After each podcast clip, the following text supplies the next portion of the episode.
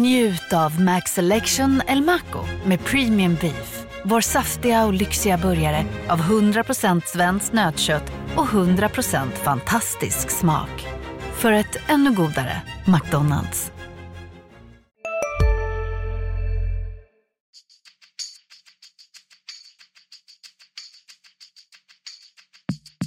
Skönt att komma ut och eh, bara lukta gräset. Så det, är, det är fotboll för mig. Nu är jag här och jag är väldigt glad att eh, kunna spela för det laget som jag har närmast om hjärtat. Om å skape tro, om å tro på det vi gjør, jobbe videre. Og vi skal bare ut der, og så skal vi levere. Og det skal vi jo. Basta. Välkomna tillbaka till MFF-podden. Det här är avsnitt nummer 225. Jag heter Fredrik Hedenskog. Jag har sällskap av Max Wiman och Fredrik Lindstrand. Hur har ni det? Det är gött. Det är fint, bara fint. Ja, härligt. Det känns ju som att eh, hösten har kommit till Malmö även, denna, även detta år och med den även eh, formen hos Malmö FF. Den har åtminstone eh, kommit tillbaka. Hösten var ju ändå ett helt år sedan. Eh, det vi ska prata om idag är ju då de två matcherna mot Lokomotiva Zagreb i Europa League-kvalet där MFF vann med 5-0 och eh, det allsvenska toppmötet mot Häcken där MFF vann med 3-0. Och då vill jag börja med att fråga om detta var MFFs två bästa matcher det här året. Ja, det, kan ju alltid, det är alltid lite svårt att säga. Det fanns ju några matcher här under sommaren under en väldigt bra period Malmö spelade på bra fotboll också riktigt bra. Men eh, det var två väldigt, väldigt bra matcher som eh, gav bara, inte bara poäng och avancemang utan jag tycker gav mycket inför framtiden.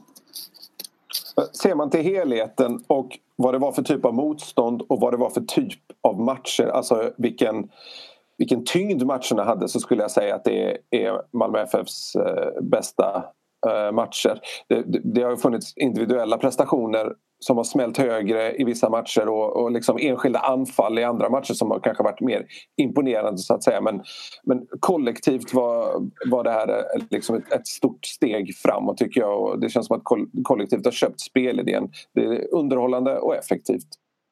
Och två egentligen perfekt genomförda matcher. Jag ser satt och tänkte på när jag satt och tittade på Häckenmatchen framför tvn igår att eh, den, den, lika mycket som jag tittade på själva matchen tänkte jag framåt mot torsdag. Det kändes som att det här att Malmö spelade ett lägre försvarsspel på ett bättre sätt än mot Norrköping kombinerat eftersom man kombinerade med snabba attacker framåt. Att det kan vara så här det ser ut på torsdag när Malmö möter Granada. Eh, att spanjorerna kommer att ha väldigt mycket boll eh, och eh, Malmö måste vara sylvast Eh, och säkert bakåt. Så att på det sättet så tyckte jag det verkade oerhört lovande inför för eh, Europa League-kvalet. Mm det är ju också intressant. MFF har ju liksom... De, det var ju, effektiviteten var ju slående igår också.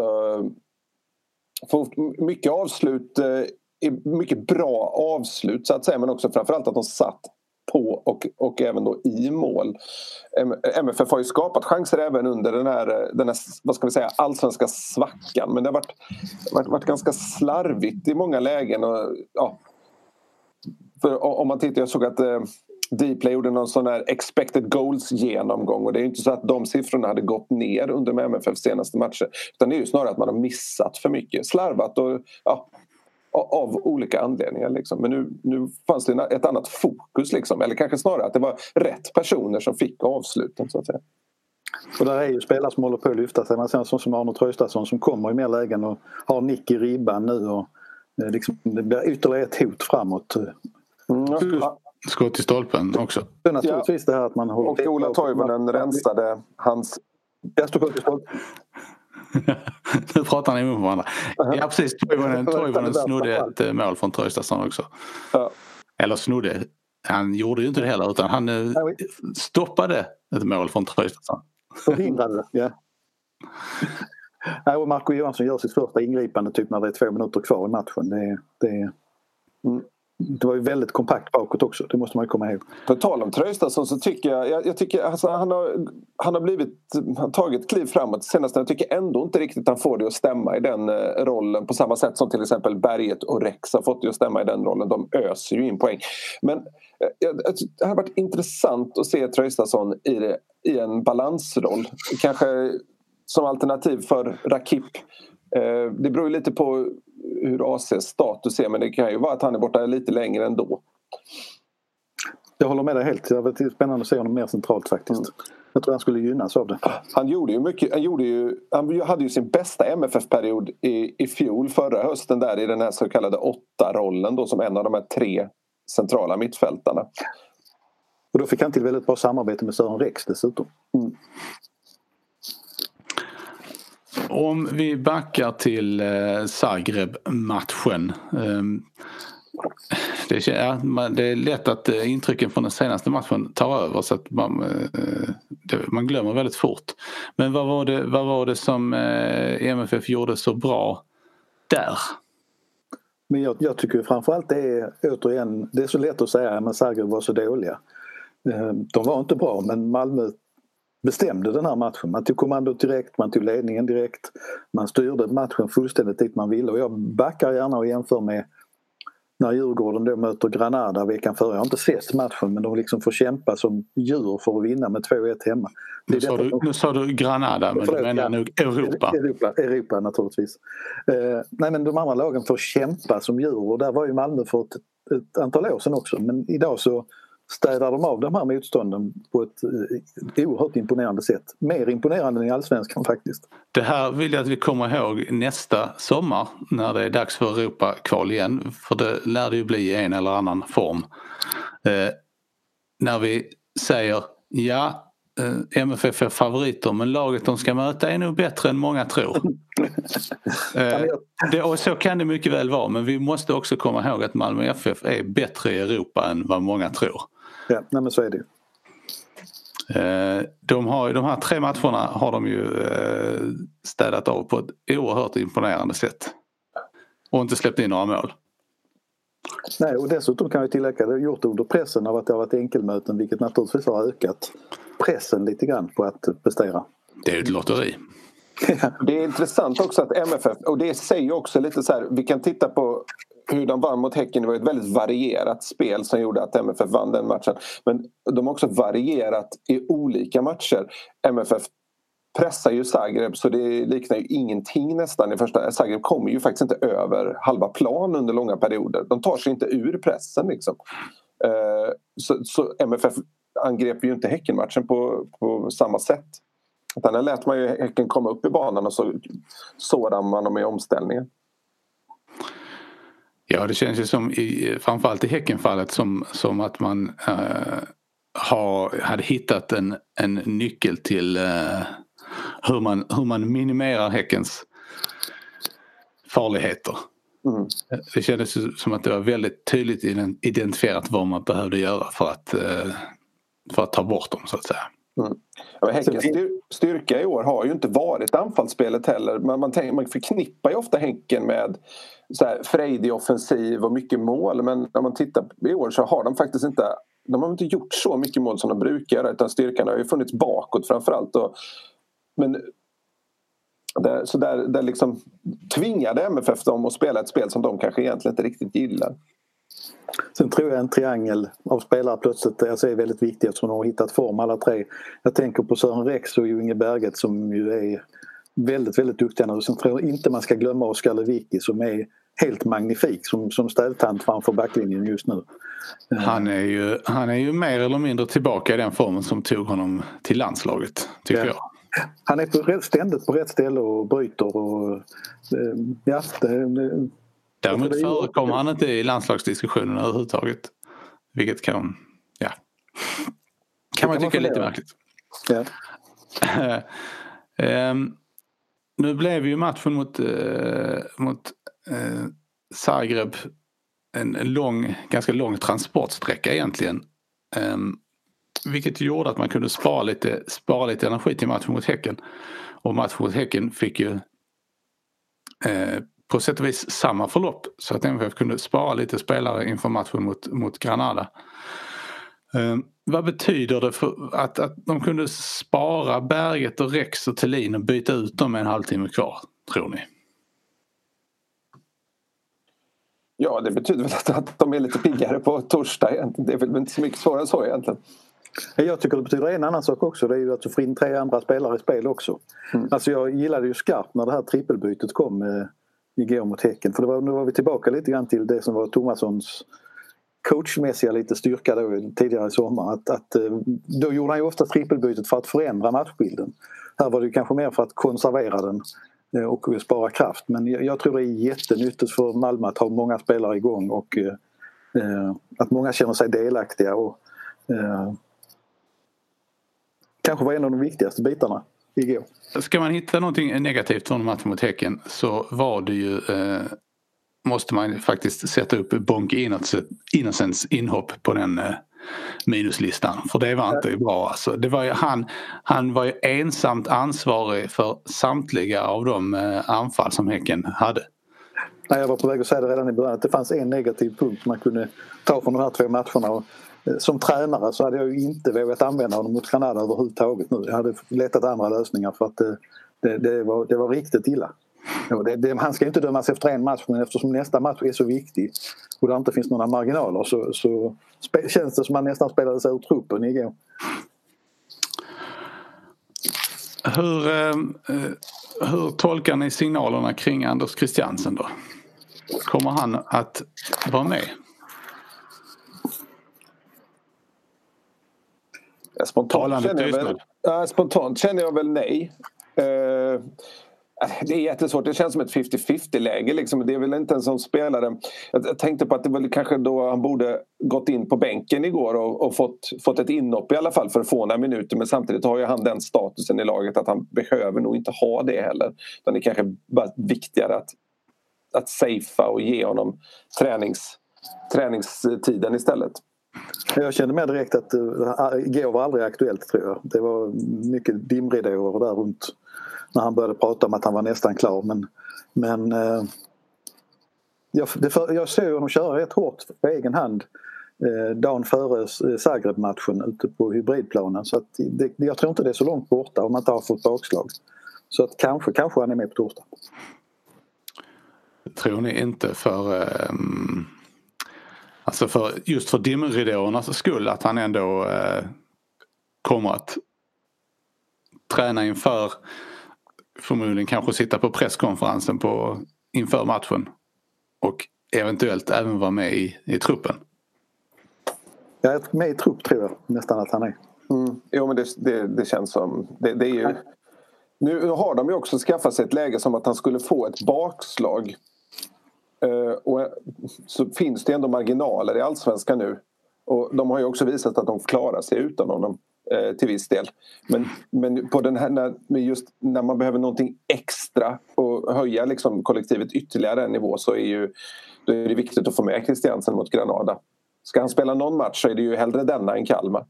Jag skulle säga det, Kalmar kan han ju vila mot. Mm. Även om de brukar ha svårt där uppe och framförallt utan en nyckelspelare. Det har vi sett flera gånger. Så. Mm. så. Efter Kalmar-matchen så är det också ett landslagsuppehåll ska man ja, komma ihåg. Så att det finns ju lite extra tid där att mm. komma tillbaka. Ett eh. olyckligt landslagsuppehåll för Malmö skulle jag vilja säga. Jag ja. tror att eh, nu har de börjat komma igång eller kommit igång riktigt och då kommer ett sånt här break igen och det, det gynnar dem aldrig. De har ju också match i sin favoritarena eh, Tele2 direkt efter. Borta mot Djurgården.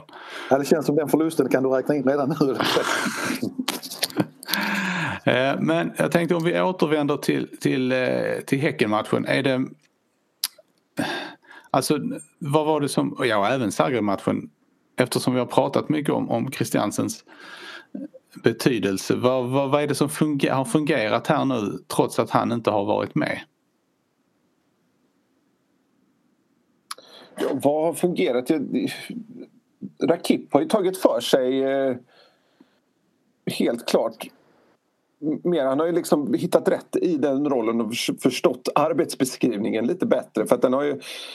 Liksom, Kristiansson har haft en fundamental del för MFFs spel. Det är inte bara liksom... Det, det är, inte så, det, det, är inte så lätt att bara gå in, gå in och hitta rätt där direkt. Det känns som också som att laget till allt större del litar på Rakip, att han kan ta det ansvaret också. Det känns väl som kollektivet också har lyft sig. Alltså, eh, den, off, den offensiva delen framförallt av truppen liksom har eh, klickat med varandra igen. Mm. Och det, det ju, och plus naturligtvis, man ska inte glömma defensiven då. Att det har gått två matcher där man i princip inte har släppt till chanser och inte släppt till några, några mål. Eh, det är en sån som Anel Ahmedhodzic tycker jag är tillbaka i en bättre form nu än vad han var för några veckor sedan. Även om han inte gjorde stora och många misstag så var han inte lika säker. Men eh, de här två matcherna har ju varit väldigt bra. Mm. Det är också intressant att se samarbetet på topp där uppe. Det har, har, hänger ihop lite med den här eh, mittfältsrollen tycker jag. Men Thelin och Ola Toivonen har ju, man har inte haft så, så jättemånga matcher tillsammans under den här säsongen egentligen. Men det, det var som att deras samarbete klickade verkligen igår. Det här var deras bästa insats ihop. Eh, så att säga. Och det känns som att när Rakip kan kontrollera mittfältet bättre så behöver inte Ola Toivonen eller snarare så här, han känner inte att han behöver droppa ner så mycket som att han har gjort lite i överkant i vissa matcher liksom varit nere och skavt på defensiva mittfältet nästan. Eh, nu, nu kom han högt upp i plan och där är han som giftigast. Jag tycker också, nu vilade ju Thelin mot Zagreb men eh, igår var han ju tillbaka till det här att han, han var där han ska vara på något sätt, alltså farlig framför mål.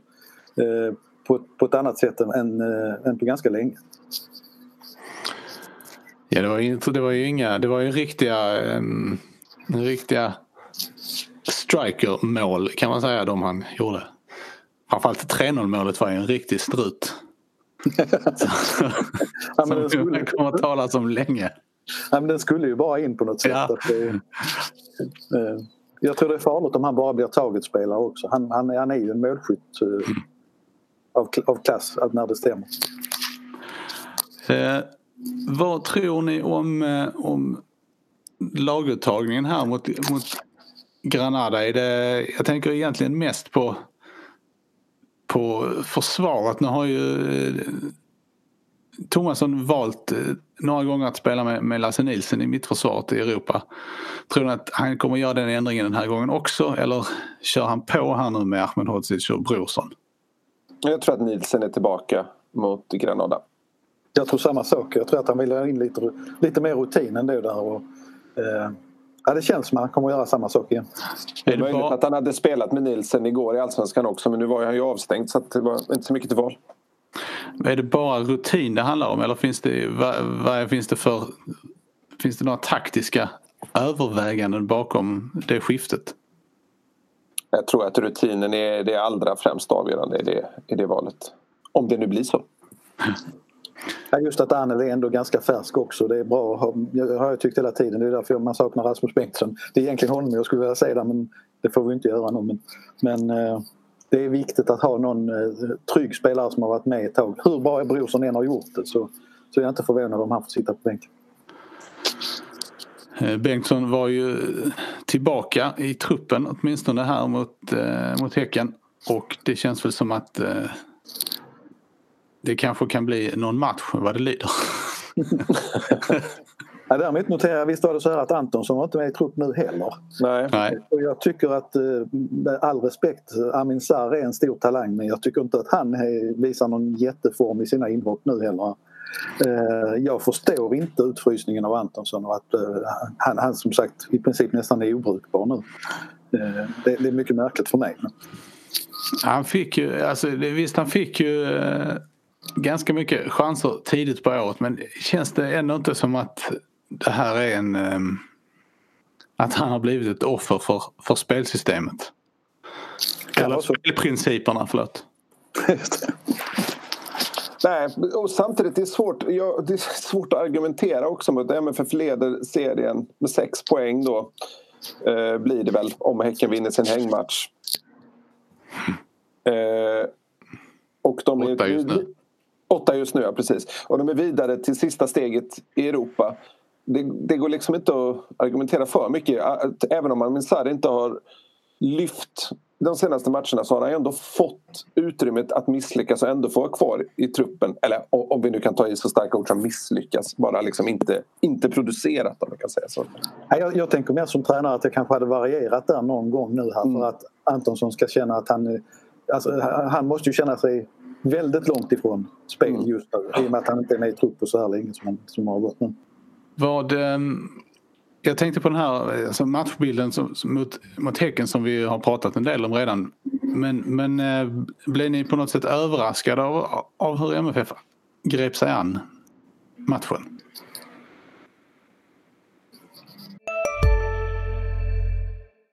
Vi är specialister på det vi gör, precis som du. Därför försäkrar vi på Swedea bara småföretag, som ditt. För oss är små företag alltid större än stora och vår företagsförsäkring anpassar sig helt efter firmans förutsättningar. Gå in på swedea.se företag och jämför själv. Hej, Synoptik här. Hos oss får du hjälp med att ta hand om din ögonhälsa. Med vår synundersökning kan vi upptäcka både synförändringar och tecken på vanliga ögonsjukdomar. Boka tid på synoptik.se. Ja, lite grann faktiskt. Eh, för, för Malmö vill ju ändå vara det spelförande laget. Eh, och man lämnade ju faktiskt över bollen. Det blev ju ett taktiskt snilledrag. Eh, men jag blev lite överraskad. Och tror ni att det hade, eftersom ni var inne på att det var liksom ett, ett bra eh, genrep eller om man ska kalla det inför matchen då mot Granada. Tror ni att det hade sett ut så här mot Häcken eh, om det inte hade legat just den här Europamatchen efteråt? Eller hade man försökt att vinna på ett annat sätt då? Nu är vi inne i djupa hypotetiska Ja, inne i Tomassons hjärna här nu. Ja. eh, nej, det tro, nej, det tror jag faktiskt inte. Jag, jag kan inte säga att, det, att MFF har, har på, att Europaspelet har påverkat deras något annat än egentligen laguttagningarna i tidigare Europa täta Europamatchande. Nej, jag tror inte heller att det förändrades så. Men däremot så, så var det kul att se tycker jag. För jag tror det är viktigt inför Granada-matchen att Tomasson kunde välja ett helt annat spel. Jag fortfarande tycker att Norrköpingsmatchen blev inte ett riktigt bra exempel på att skifta karaktär för jag tycker inte att den var så bra som, som en del ville ha den till. Det var visst, Malmö var tätt bakåt på många sätt och vis men, men det var liksom inget eget spel nästan alls långa stunder. Nu, nu var det en väldigt tydlig plan som fungerade fullt ut och jag tror det är viktigt framförallt om Malmö skulle gå vidare ut i Europa-gruppspel att man har så man kan variera hur man tänker i sina principer. Eh, Granada fick ju rejält med stryk i ligan igår. Eh, förlorade med 6-1 mot Atletico Madrid. Men eh, vad jag kan bedöma så vilade de också en hel del spelare. Det var i alla fall ganska många eh, skillnader i startelvan jämfört med deras senaste Europamatch. Mm, framförallt på de offensiva positionerna. Mm. Backlinjen är, det är några positionsbyte men annars är det spelare i den som har spelat under säsongen. Jag tittade på delar av matchen och i första halvlek så eh, inser man hur farligt Granada är. De är tekniska, de är kvicka, de utmanade Madrid flera gånger. Eh, så att, eh, och det, är ett mycket bollskickligt lag som kommer att äga mycket boll i Malmö, det är jag helt övertygad om. Eh, sen är det ju så svårt att bedöma för eftersom Atletico Madrid är så mycket starkare. Och, det, det kunde ju blivit mer, de brände en straff Atletico också så att andra halvlek är ju inget upplyftande för Granada men det är klart vilar man många spelare så är det klart att det får en effekt det också. Det, sen är det ju liksom, alltså 1-6 är ju alltid 1-6 oavsett vilket lag man ställer upp med. Det är ju inget som lyfter moralen i, i truppen. Nej, och jag, det jag tror, det man har sett på sociala medier att det som supportrar för, för Granada är roliga för också det är ju Malmös Europaerfarenhet. Nu kommer vi tillbaka till den. Alltså Granada har ju inte varit med på den här scenen tidigare. Det är därför de är osidade och att Malmö kan stöta på dem överhuvudtaget. Eh, och det är, det är nästan alltid samma spanska lag som, som spelar i Europa så det, de, de har alla poängen och så har de andra inga alls. Eh, men eh, jag tror att Granada kommer, hur, hur namnkunniga spelare man än har så kommer de att känna en väldigt stor respekt när de kommer hit. Det tror jag. Granada är ju, de är ju heller inget, eh, och kan du, de, defensiven de har ju alltid varit, har ju varit en styrka för dem. Det är inget lag som öser in mål i, i ligan. De är framförallt svåra att besegra. Om man tittar på deras senaste, alltså det här, den senaste säsongen och denna så hade de en, en ganska svag period i vintras då när de var nykomling över jul och efter nyår strax. Men från och med februari har de bara förlorat sex matcher i alla tävlingar. Varav tre av dem är mot Atletico Madrid och Real Madrid. Och en, av, en annan av dem är en cupsemifinal i Copa del Rey mot Bilbao. Så det är ju det, det är ju hög klass och det ska ju verkligen till något speciellt för att besegra dem. Vad, vad ger ni MFF för chanser i den här matchen. Jag, tycker, jag tycker det är svårt att taxera det i procent. Det är lättare att säga att det är en, en Celtic-Salzburg-insats eh, som krävs. Eh, alltså en, en, en sån där kväll när allting funkar klockrent och att man även lyckas med taktiken. Där kan man även dra in Midtjylland borta när de eh, klarade ut den matchen i Europa League-kvalet. Där få trodde att de skulle kunna vända det här 2-2 resultatet från hemmaplan. Vill du sätta en procentsats Fredrik? Uh, ja men det får jag väl ändå göra. Jag skulle väl säga att det är... Jag ger Malmö FF 20 chans att gå vidare. Och då är det då är 10 av de procenten kommer från Europarutinen. Kanske själv... 15 procent kommer från Europa. Sen är det självklart så här att eh, när vi, nu har vi vant oss vid det här att det inte är publik på matcherna men den här gången är det ju verkligen så att här kommer ju publiken att saknas. Det, den har varit en så otroligt viktig del av Europaresan och man kan ju bara liksom känna vibbarna av hur det hade varit om det hade varit ett fullsatt stadion. Nu är det lika för alla och det är så här och Malmö har vant sig vid att spela utan publiken men, men den hade varit ett, en stor plusfaktor i denna matchen. Jag tänkte på det när jag eh, gick genom stan igår eh, tidigt på eftermiddagen att alltså det här med att man saknar publiken på matcherna är ju en, en sak men man saknar ju också hela den här eh, den gemensamma uppladdningen som stan går igenom på något sätt inför de här matcherna. Eh, Häckenmatchen hade väl förmodligen eh, dragit en 20 000 åskådare kanske med, med tanke på tabelläge och förutsättningar och så. Och det hade ju liksom känts på stan innan. Och det, och det är ju samma sak eh, på torsdag. Det är ju en, en, liksom en, en dimension av, av hela Malmö som, som går förlorad på något sätt. Mm. Inte bara Malmö FF. Ja, nu blir jag lite filosofisk, ursäkta. Nej, nej, men jag, tycker, jag tycker det är väldigt klokt det du säger för det är precis så det är. Det påverkar väldigt, väldigt mycket runt omkring också. Det, det, det känner säkert spelarna också när de är, befinner sig på stan i den mån de gör det. De är ju inte ute så mycket nu. Men det, det, det är inte samma tryck eh, runt omkring. Däremot så märker vi ju i våra live-rapporteringar och intresset runt laget att det, det stiger ju snabbt eftersom det är det bästa sättet kanske för många att följa, komma lite närmare nu, bortsett från att se det på TV. Eh, så, så, så det bubblar där borta någonstans, väldigt stort intresset men det märks ju inte på stan. Det är en liten detalj, jag vet inte om vi har pratat om det innan, vi, vi, men det är lite roligt att MFF konsekvent är mycket noga med att man ser till att spela mot den klack som inte finns i andra halvlek. Även utan publik så att säga. Man är väldigt, väldigt noga i lottningarna så att det blir rätt där. Jag vet inte om de lyckas vinna låten varje gång. Nej, det är fascinerande att inte fler lag stör dem med det. Ja. Det, det, är faktiskt, eh, jag vet det var någon som har räknat på det. Det, det, inte, det händer ju inte fem gånger på ett år att de får spela på andra hållet. Märkligt. Mm.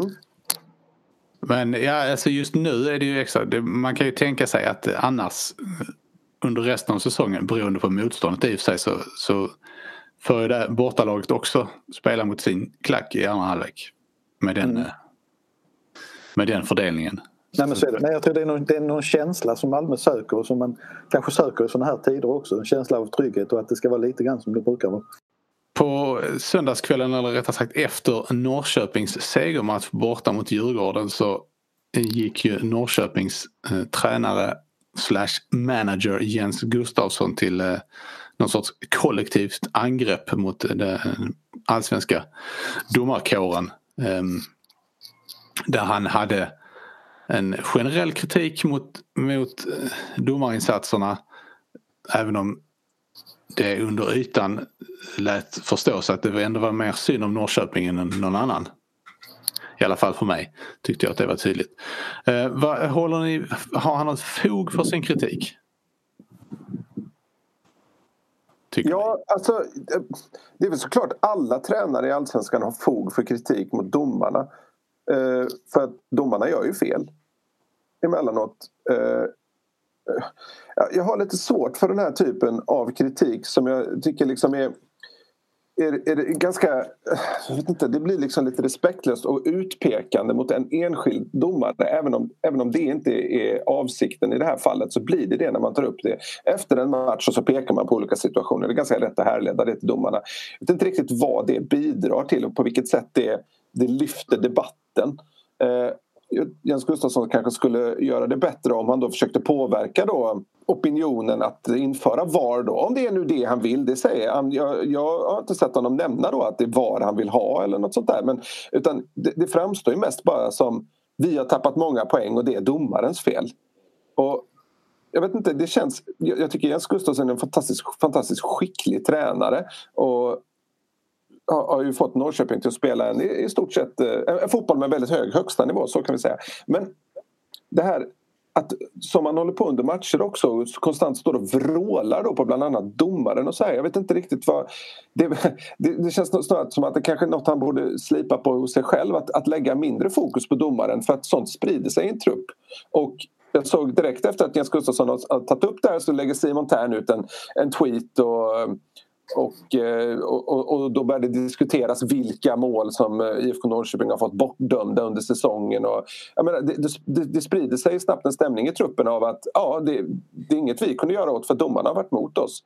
Och det är någon slags förlorarmentalitet att hålla på på det viset tycker jag. Och det är framför allt så spär det på ett domarförakt som jag tycker att allsvenskan... Jag, jag tror inte det lyfter, det, det lyfter inte kompetensen på domarna på något sätt att, Eh, att, att den typen av managerkritik speciellt inte efter en period där Norrköping har gått från första plats till att liksom halka långt efter i guldstriden tycker Jens Gustafsson kan rannsaka sig själv först innan han ger sig på domarkåren. Det lilla man kan notera är att han ändå kom med kritiken efter en segermatch. Det var en, en liten detalj men, men jag håller... Han kanske har lyssnat på våra råd och hållit inne med detta jättelänge. Han tänkte säga den i juli redan. jag håller med i grunden. Jag bara sitter och tänker på, om jag minns rätt nu här, det var väl Norrköpingsmatchen när man tittar på Norrköpings mål mot Malmö FF så är det väldigt misstänkt offside om jag uttrycker det så. Mm.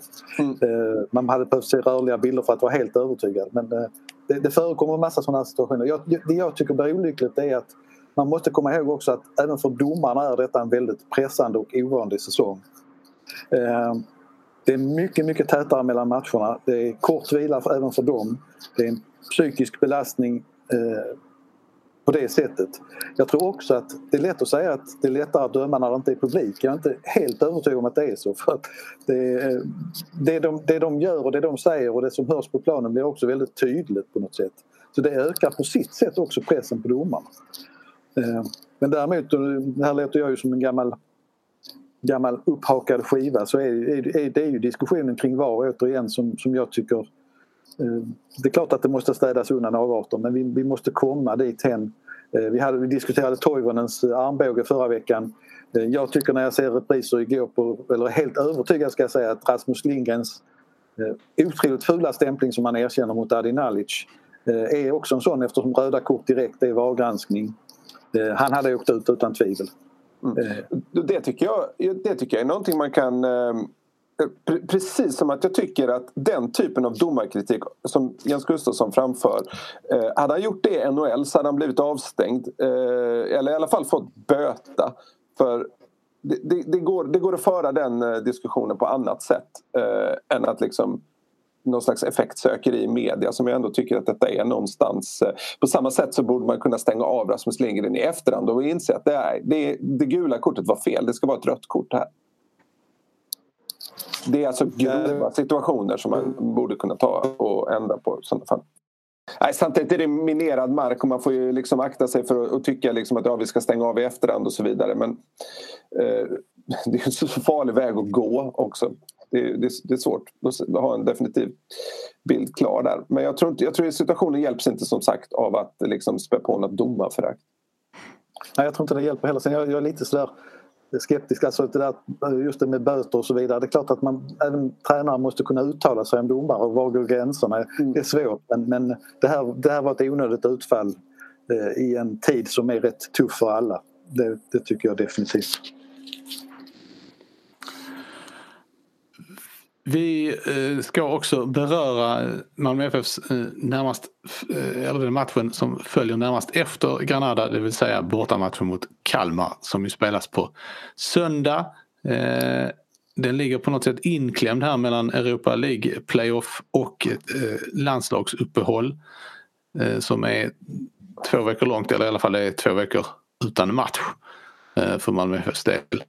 Ehm, Finns det, är det risk för det som, som man på engelska brukar kalla för trap game? Här att, det är liksom, att den blir lite bortglömd och att ehm, eller är MFF har de hittat eh, tillbaka nu så pass, så pass bra så att man, man kan räkna med att de ska spela av den också så att säga? Jag tror det hänger samman lite med vad som händer i Granada-matchen. Vinner Malmö så går det bara farten mot Kalmar. Eh, Förlorar man knappt eh, på en feldömd straff i 89 så tror jag det kan sitta i spelarnas huvud att man inte har riktigt den gnistan hos Kalmar tyvärr. Eh, vinner Granada stort, ja då kanske det är lättare att skaka av sig det. Jag tror nämligen att på sitt sätt är Kalmar-matchen väldigt viktig för Malmö. Eftersom det finns de här två spökmatcherna i Tele2 Arena framför dem.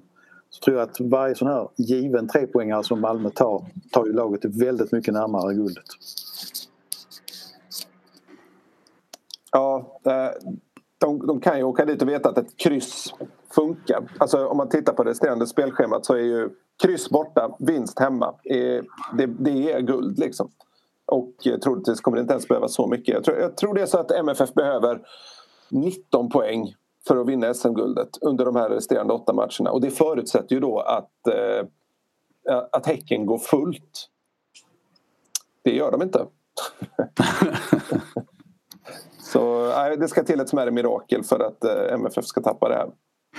Men som sagt, bara för den sakens skull ska man inte förlora. Och jag tror också, det kommer ju bli någon form av psykologisk effekt om MFF åker ur. Jag tror snarare att åker man ur knappt, knappt så blir det liksom kanske en, att man, en frustrationsseger mot Kalmar så att säga. Att man knyter näven och bara tar ut sin ilska därifrån. Däremot om man skulle känna att man inte ens var i närheten av Granada då, då skulle det nog kunna bli en liten knäck för psyket tror jag. Att man, att man, ja, att liksom den här förhoppningen man byggt upp nu genom en rad fina insatser lite krossas då. Eh, avslutningsvis tänkte jag bara att vi då också skulle prata om det faktum att MFF är på väg eh, ser ut att vara på väg här mot, mot serieseger i Allsvenskan men det är ju så att en, en serieseger kan säkras redan på lördag. Eh, nämligen Malmö redan, på, redan på onsdag? Redan på onsdag är det. Jag hade bara oktoberschemat framför mig. Redan på onsdag är det alltså. Och senast på lördag. Eh, med eh, damlaget i division 4. Hur ska, man, eh, hur ska man sammanfatta den här eh, första säsongen? Ja, den har blivit oerhört märklig. Man kan säga så här att det eh, vinner Malmö spelar nere i Gislöv på onsdag. Och vinner de den matchen så är det klart. För Gislöv kan teoretiskt i nuläget nå upp till deras poäng. Eh, men det har varit en väldigt underlig säsong. Eh, hela den här satsningen på en väldigt bred trupp blev än tuffare när det blev coronaavbrottet och det bara blev en enkelserie. Eh, det har varit eh, vad ska man säga? Jag tycker att Malmö FF har gjort det snyggt i sina matcher. De har spelat sitt spel, de har jobbat på sitt spel. Det finns ingen motståndare som på något sätt behöver känna sig förnedrad utan eh, det, det har liksom varit... Inte mer än någon mindre. annan i alla fall. Nej, men jag skulle vilja säga att det har varit mindre målmässiga siffror än vad jag trodde det skulle bli och det har berott på att Malmö har inte jagat mål utan man har, man har tränat på sitt spel. Men jag känner ändå att det kommer att bli ett liknande år i division 3 nästa år och det, det kommer att vara tufft för de här spelarna att, att bibehålla sina kvaliteter. Eh, om vi nu förmodar att det trots allt blir en vanlig säsong med, med dubbelmöte nästa år. Eh, så att eh, vi får väl se. Det, det, är nästan mer spännande att se var de står efter nästa år än efter detta. Eh, så är det med den saken. Vi kommer att eh, återkomma efter eh, Kalmar-matchen. Och eh, då ta det här Europa League-kvalet i mål eh, och blicka framåt mot återstoden av eh, allsvenskan. Vi kan ju säga inom parentes att om Malmö vinner så är det lottning till Europa League redan på fredag. Just det. Det är ju um, naturligtvis något vi kommer att prata om också om det skulle vara så att Malmö FF eh, deltar i gruppspelet. Hade varit konstigt annars. Eh, det här har varit avsnitt nummer 225 av MFF-podden där vi anser att konstgräs ska förbjudas i svensk elitfotboll. Jag heter Fredrik Hedenskog, jag har ett sällskap av Fredrik Lindstrand och Max Wiman och ansvarig utgivare är Jonas Kanje. Tack för oss, hej hej! Hej då! Hej, hej.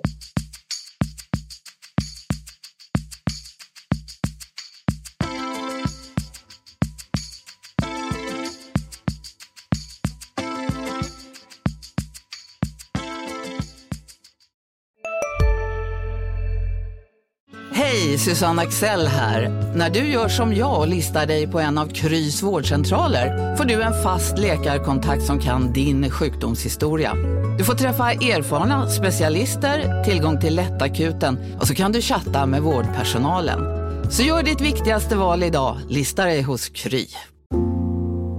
Ska några små tassar flytta in hos dig? Hos Trygg Hansa får din valp eller kattunge 25% rabatt på försäkringen första året. Läs mer och teckna djurförsäkringen på trygghansa.se. Trygg Hansa, trygghet för livet.